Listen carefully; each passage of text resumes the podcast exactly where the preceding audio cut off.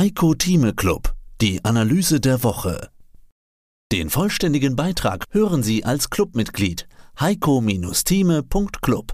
Heiko Thieme, globale Anlagestratege. Heiko, Nachricht bzw.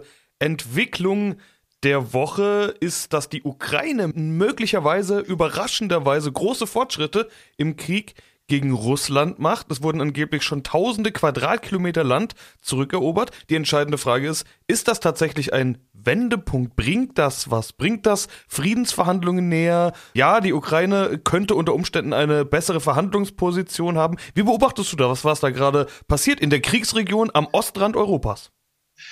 Im Englischen sagt man, es könnte ein Game Changer sein. Es könnte also eine tatsächlich entscheidende Wende sein. Ich bin ja als Optimist bekannt. Ich muss jetzt aber auch als Realist argumentieren. Das erste heißt, ich bin kein Fachmann in Militärfragen. Ich beobachte nur, was andere sagen und bin immer entsetzt, was unsere Verteidigungsministerin sagt. Das nur ganz nebenbei, können wir gleich nochmal besprechen. Wir sehen Erfolge. Auf der anderen Seite muss man bedenken, die Ukraine ist größer als ganz Frankreich. Wenn man jetzt hier ein paar tausend Quadratkilometer erobert, sind das vielleicht sechzig mal hundert Kilometer. Das ist auf die Gesamtsituation verteilt ein kleiner Zugewinn oder Rückgewinn, wenn man so möchte. Zeigt aber, die Ukrainer wehren sich mit allem, was sie haben. Die russische Armee hat nichts dagegen einzusetzen, was was die emotionelles Engagement anbedeutet. Sie wissen nicht, warum sie den Krieg haben. Man muss auf die Tschechien zurückgreifen, die brutal sind, die überhaupt nichts mit der Ukraine zu tun haben. Also Putin schwimmt, wenn man so will. Auf der anderen Seite darf man nicht vergessen, er ist natürlich eine größere Militärmacht, die Nachschubschwierigkeiten hat, et cetera et cetera.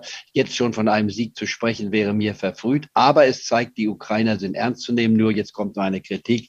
Unsere Bundesministerin, ich war für Verteidigung, sagt, oh, wir können noch keine Leoparden liefern.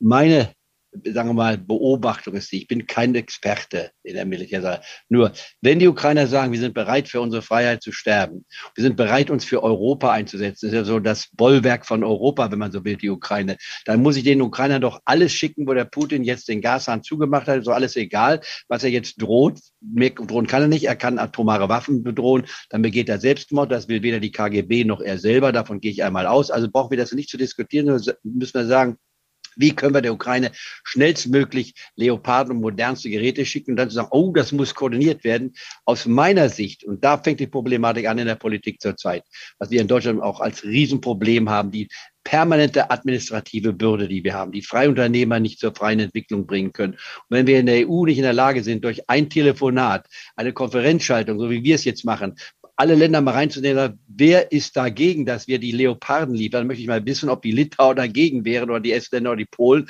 Die würden sagen, selbstverständlich, nun schickt doch mal was dazu, was ihr habt und dann kann man es koordinieren. Da brauchen wir keine wochenlange Diskussion, da brauchen wir keine Menschenleben umsonst hier einzusetzen und zu verlieren. Machen, jetzt ist Machen gefordert. Und das sind die Amerikaner, auch die Briten, muss man sagen, da kann man Boris Johnson nicht sonst also sehr negativ Vorteile loben, was sie gemacht haben in der Verteidigungsbereitschaft, nicht wahr, und in dem Bereitstellen von Waffen, von ernsthaften Waffen, das hat geholfen. Und die Amerikaner, wenn sie von oben hinschauen und die Ukrainer sagen, da müsst ihr hinschießen, das ist moderne Kriegsführung. Da sind wir den Russen offensichtlich noch überlegen. Und ich meine, Handeln ist jetzt wichtiger als langes Debattieren. Die Russen müssen weiter zurückgedrängt werden. Man muss diese Chance nutzen, wenn wir wieder warten, wie damals. Und dann höre ich auf mit meinem Monolog.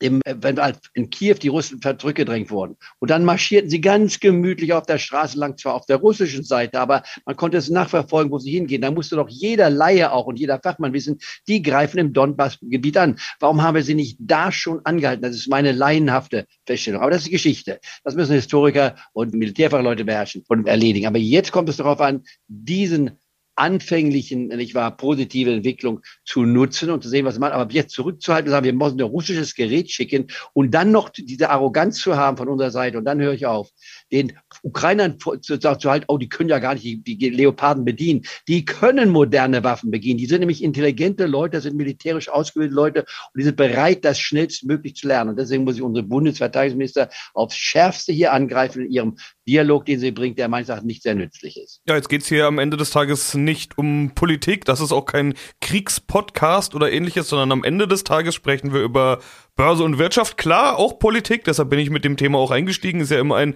Zusammenspiel aus alledem, aber ich möchte mal überlegen, wenn das ein Kriegsende vielleicht näher bringen würde oder zumindest Friedensverhandlungen näher bringen würden, lass uns doch mal träumen. Lass uns mal überlegen, was würde ein Kriegsende denn bedeuten für Börse und Wirtschaft? Am Ende sind ja viele Strukturen zerstört. Ich will jetzt gar nicht über die ukrainische Wirtschaft sprechen, sondern über uns, über Europa, über die globale Wirtschaft. Es sind Sanktionen, es sind äh, Wege abgeschnitten worden. Vor allen Dingen die Energiekrise ist, glaube ich, ein großes Thema. Wenn jetzt Russland besiegt werden würde, dann würden die uns ja wahrscheinlich trotzdem kein Gas schicken. Also was würde ein mögliches Kriegsende bedeuten für Börse und Wirtschaft und die Energiekrise im Speziellen? Erstmal eine gewisse Euphorie. Der DAX-Index würde sofort auf die... Mehr dazu gibt's im Heiko Thieme Club. heiko Thieme Punkt club Heiko Thieme spricht Klartext. Der Heiko Thieme Club.